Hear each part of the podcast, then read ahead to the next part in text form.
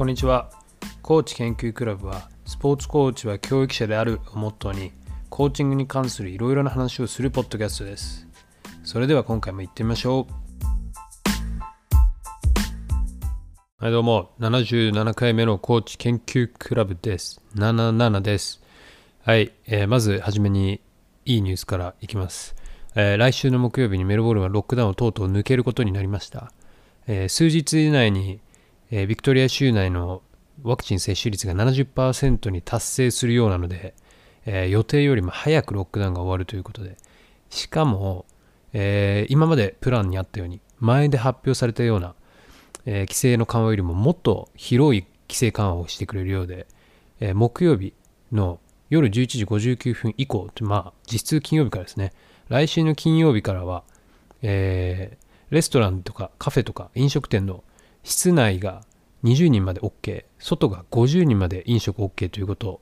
あと、えー友達の家に行けるようになりますとか、家に人が来ていいようになります。10人まで OK です。で、外は15人まで、15人、あ、20人だったかな。あ、まあそんな感じです。はい。というわけで、あの、とうとうロックダウンが終わって、えーまた、普通の生活への一歩、第一歩目を踏み出すことになりました。とても嬉しい限りです。はい。この次のステップといえば、まあ、国境が開いて旅行とかができるようになるかなという感じなんですけども、そこはまだまあ年末に向けて12月ぐらいかな、になってくれればいいかなという感じです。はい。えーまあそんな感じがいい、いいニュースです。今日のいいニュースです。はい。というわけで、今回あのゾロ目会なんで、またあのお便りの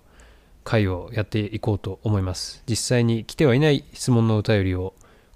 えー紹介して、その質問に答えていくというコーナーです。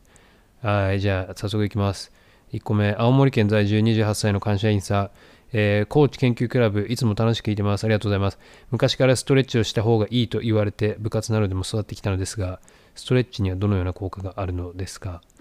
はい、ストレッチですね。えーまあ、これはどっか他に別に会を設けようかとも思ってたんですけども、えーストレッチ、ざっくり言ってしまえば、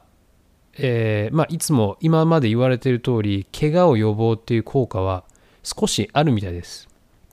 はい、今までずっとね、本当はストレッチはね、怪我予防にはならないっていうことを研究、あの研究でもね、言われてきたんですよ、ずっと長い間。だから、あのウォームアップには、あのスタティックストレッチって、あの止まった状態のストレッチは入れない方がいいっていうのが、あまあ、どこの教科書を見てもね、そういうのを、そのストレッチを入れない方がいいっていうのが一般的で、ダイナミックストレッチを代わりにやると、動きを入れた、ストレッチを入れあウォームアップに使った方がいいっていうのが今まで、えー定番として言われてきたことなんですけども、えー2019年に発表された論文、えーこれはね、ドイツの研究者の人だったかな、が、えっ、と、フロンティア・イン・フィジオロジーっていうジャーナルに出した、え論文があるんですね。それは過去の研究を、それもあのストレッチについた研究をまとめた論文で、これは、えっと、詳しく言うと、スタティックストレッチを行った後に、えーパワー、パワーの発揮力と最大筋力がどこまで影響されるかっていう研究をまとめた論文です。でちなみにこれね、4万2000回ぐらい読まれてるんで、これはかなり、えー注目されている論文ですね。で、その論文の結果的には、まあ今までそう、そのようにやっぱりウォームアップには入れない方がいいって言われてたけども、最近の研究を見ると、短いストレッチ、スタティックストレッチっていうのはウォームアップのルーティンとして入れるべきであるっていうふうに提示してくれております。で、短いっていうのは、その一つのストレッチにつき60秒以下はいいんじゃないかと。で、しかもそれは、えーその怪我の予防にもつながるんじゃないかっていうのが結果です。ただ、一つ注意点としては、えーもっと高いレベルでやってるエリートのあのアスリートとかはちょっと気をつけた方がいいんじゃないかと。特に、これ僕の、えー読んでた時の思ったことなんですけど、多分特にパワー系のアスリートで、重量上げであったりだとか、あの陸上のあの、何、槍投げだとか、あとは、あのジャンプ系のアスリートであったりだとか、そういうこうパワー、瞬発力が必要なアスリートっていうのは、ちょっとここは気をつけた方がいいのかなと。はい、やっぱりストレッチをやることで、これは短いストレッチであってもですけど、やっぱりそのその後のパワーアウトプットであったりだとか、えー最大筋力っていうものが少し落ちてしまう傾向はあると思うので、そこはまあ、おのおの気をつけて取り入れた方がいいのではという話です。その他もろもろ、例えば球技なんかはじゃあもうもう取り入れても全然問題ないですね。はい、ウォームアップに多分入れた方がいいです。その各部位60秒以下のスタティックストレッチはきちんと入れた方が良いみたいです。はい。これがまあパフォーマンス関係のストレッチの話ですね。であとはね、やっぱりストレッチ、何がいいかというと、まあ、リラックス効果があったりだとか、えあとはあの可動域が広がるので、えー、まあ、それがね、必ずしもいいとは言わないです。可動域が広がること自体が、えー、怪我の予防につながるわけではないのでね。あの、ただまあ、可動域が広ければ、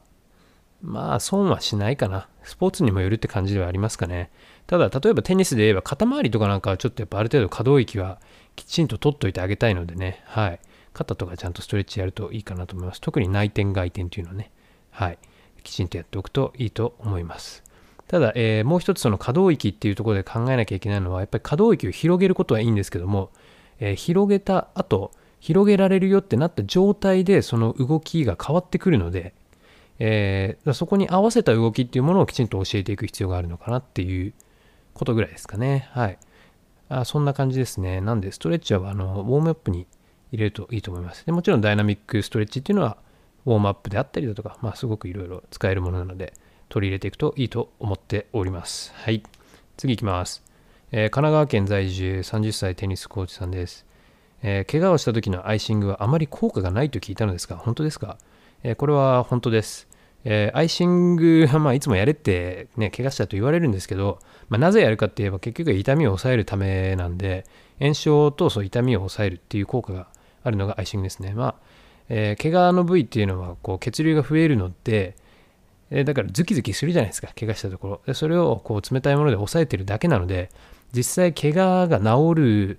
のにはやっぱりそこでの血流が必要になるので、まあ、ヒートパックも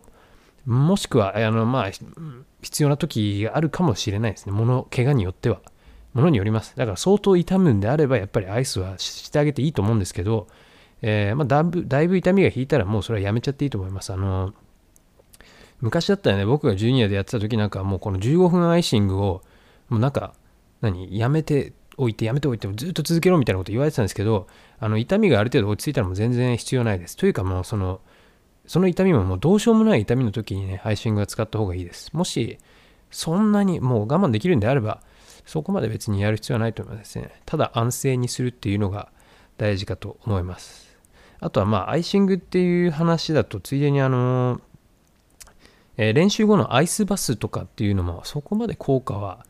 ないみたいですね。僕一回大学の時に、えー、アイスバスの研究は参加したことがあるんですけどね、あの被験者として。でこうガーってチャリ焦がされて、その後10分間あのめちゃくちゃ冷たい水に、えー、下半身浸かるっていうのをやってたんですけど、そのけそこの研究の結果でも、あのアイシングやリカバリーには別にそこまで関係ないよっていう結果が出てました。なんで、えーアイシングやる手間だとかね、そういうのを考えたら、まあ普通に、あの、ちょっとランニングしたりとか、もし自転車があるんであればね、あの自転車こぐとか、あの、何ステーショナリーバイクみたいなのあるじゃないですか、ジムに置いてあるやつ。あれをちょっと焦がせるとかがいいと思います。なんで、あの、テニス見る人なんかも、まあ、テニスだけじゃなくてもラグビーとかもそうかな、こうよくロッカールームとかでみんな自転車こいでるじゃないですか。あれです、あれ。うん、運動の後にあれをやるのがアクティブリカバリーはあのリカバリーにいいのでいいと思います。えー、ただまあこのねアイスバスも使えるものといえ使える時があるんですよ。えー、例えばあの試合がこう毎日続く時とか、まあ、毎日じゃなくてもいいんですけどあのスケジュールがすごい詰まってる状態で体をこうガンガン使わなきゃいけない時大会期間中とかっていうのは、えー、使っても全然いいと思います。ただ普段のトレーニングだったりだとか、オフシーズンで使うっていうのはちょっと必要ないかなっていう、そんな感じですかね。はい。だったら普通にアクティブリカバリーしてくれた方が、えー、いいかなと。あの、なんか、研究によってはね、あの、アイスバス入ることで、そのトレーニングの効果がちょっとあの減るんじゃないかっていう、一気に体温とかを下げちゃうんでね、っていう結果が出てたりもするので、はい。あの、一概に、えー、冷たいからいいよってことではないみたいですね。はい。そんな感じです。まあ、じゃあ今日はちょっとこれぐらい、この2つにしておこうと思います。はい。えー、まあ、最初に言った通り、今日はすごくいい発表があったのでね、これからロックダウンが明けるのに向けて、